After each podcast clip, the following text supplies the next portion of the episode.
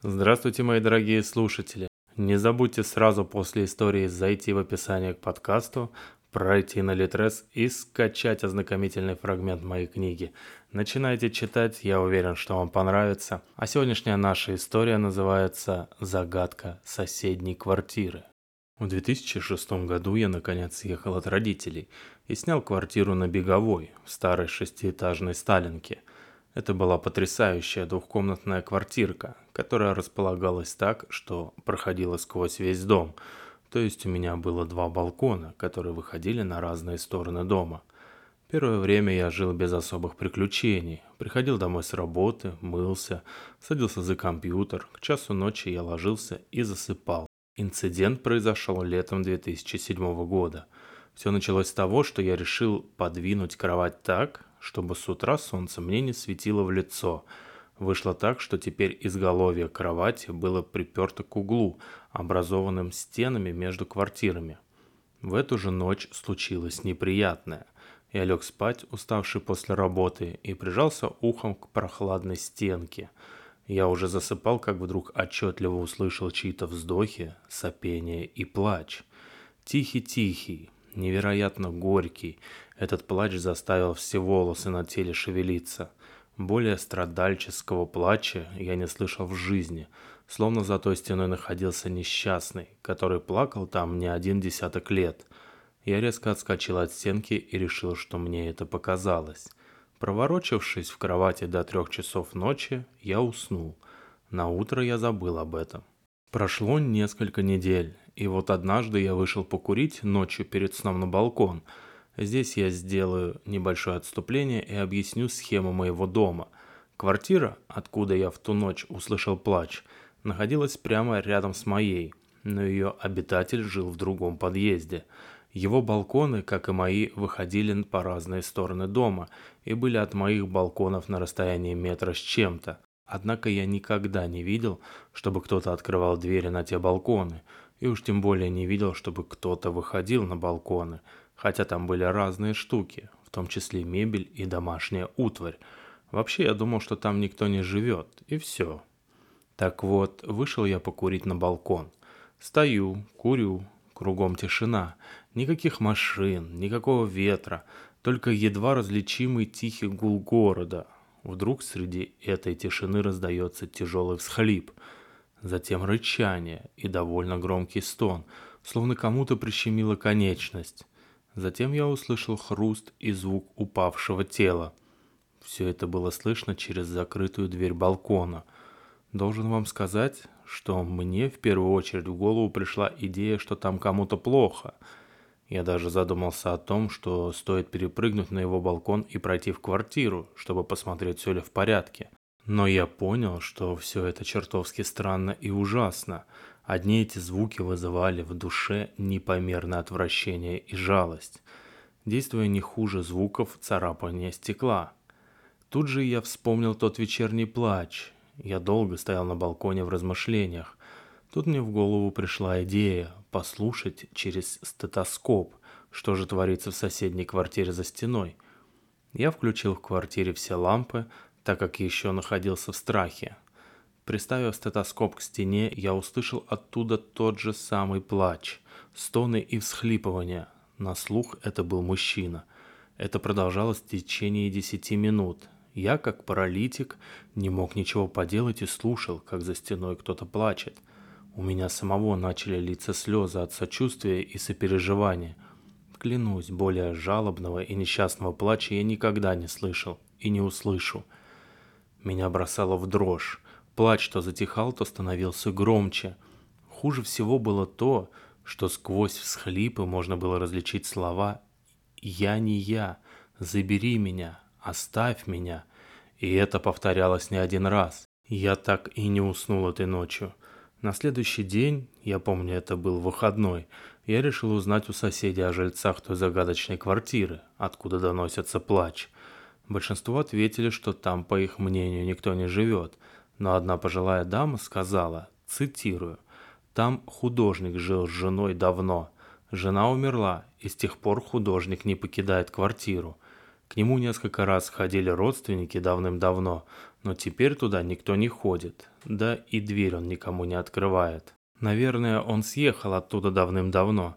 Свет у той квартиры в окнах не горит-то никогда. Я решил сам позвонить к нему в дверь. Вычислил квартиру, поднялся на нужный этаж и нажал на кнопку звонка. Услышал, как внутри звенит звонок. Но так никто и не подошел. Я даже шагов не услышал. Простоял минут 10 и ушел ни с чем. Я был очень рад, когда после этого вышел на воздух.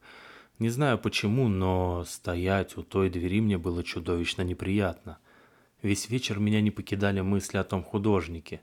Я знал, что он еще там, и знал единственный способ узнать правду – просто перепрыгнуть к нему на балкон и залезть в комнату. На тех балконах не было замков, и я полагал, что художник вряд ли поставил бы сам свои. Даже если так, то стекло на двери можно и разбить. Я опять прилип к стене в надежде что-то услышать. Но был еще вечер, за окном шумели машины, кричали дети, я жил у детского сада, и я ничего не мог расслышать. Простоял так 5 минут и уж было решил отойти, как вдруг услышал крик. Ужасный крик боли. Не тот крик испуганного, не крик озлобы, не крик ярости. Это был крик самой настоящей боли, невыносимой физической боли. Этот крик я узнаю из тысяч. Слышал его не один раз в онкологии, где работаю.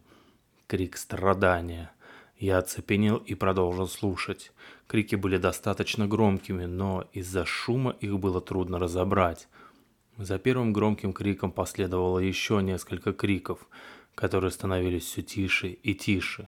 Словно кричащий привыкал к той боли, из-за которой он и кричал. Затем послышался грохот, словно кто-то рухнул на паркетный пол, а затем раздался довольно громкий всхлип и вой. Тут мне стало дьявольски страшно. Я не знал, что мне делать. Точнее, я точно знал, что мне нужно сделать, но боялся этого. Мне так не хотелось лезть к нему в квартиру, но я точно знал, что сделаю это. Ведь я доктор, я должен помогать людям. Это словно безусловный рефлекс.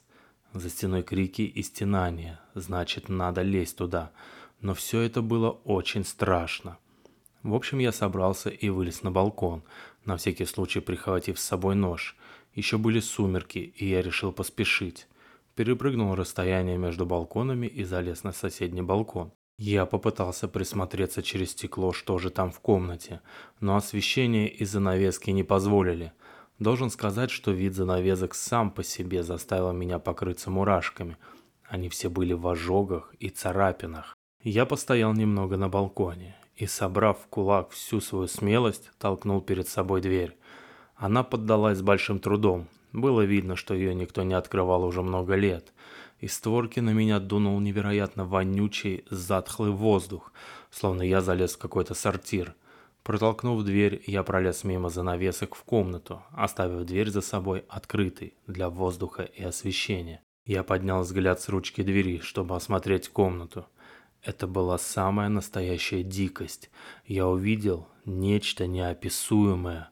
Мое сердце сжалось, а по телу прошла дрожь. Все, абсолютно все в комнате было расцарапано надписями, от паркетного пола до потолка. Измазано старой и не очень старой кровью, замазано различными испражнениями. Все воняет, все затухло, повсюду пыль и паутины. Мебель и стены, все было расцарапано надписями со словами «Я не я», «Ой, за е» и «У меня не я», «Я не я». В дальнем углу лежала абсолютно бледное, чуть ли не синее, полностью раздетое и невероятно худое тело. Оно тихо сопело и стонало. Тело все было в царапинах, которые повторяли надписи на стене. Он был весь измазан кровью разной степени старости, от коричневого до алого цвета. Одна рука была на голове, поэтому я мог видеть изуродованные пальцы, которые были в крови. От тела шло 2 кровавых шлейфа. Кровь была свежей. Увидев все это, я замер, просто не мог пошевелиться.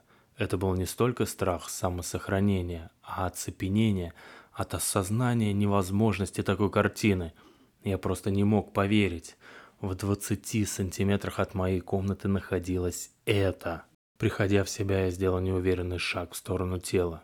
Тут раздался странный хруст, и я ощутил, что на что-то наступил. От звука шага и хруста тело резко повернулось на спину и взглянуло на меня бешеными красными глазами. Все его лицо было исцарапано и измазано в крови. Было впечатление, что на меня смотрит жертва жестоких пыток. Его взгляд, полный безумия, вперился в меня, но я не ощутил никакой тяжести этого взгляда. Он смотрел так, будто я не существую, словно я его галлюцинация. Я медленно двинул ногу, чтобы посмотреть, на что я наступил, и моему взору предстал человеческий палец. Палец ноги лежал в луже свежей крови. Я медленно поднял взгляд и посмотрел на ноги жильца этой квартиры, а потом на его лицо, и мне стало понятно, что это были за 10 криков. Просто он откусил себе пальцы ног, каждый по очереди. Что было со мной дальше, я плохо помню. Помню, как очнулся на лестнице в подъезде. Меня привели в чувство сотрудники скорой помощи. Оказалось, что я звонил в скорую и милицию. Они вывели меня в подъезд, чтобы не стоять в той воне. Беднягу-художника они забрали и увезли. Я мог бы узнать, куда именно, мог бы даже заняться его делами, так как сам являюсь врачом. Но мне не хотелось знать, что за ужас, что за боль заставили его прийти к такому образу жизни, к таким страданиям, что он видел и что чувствовал каждый день. Так что я не знаю его историю. Не знаю и не хочу знать. Конец.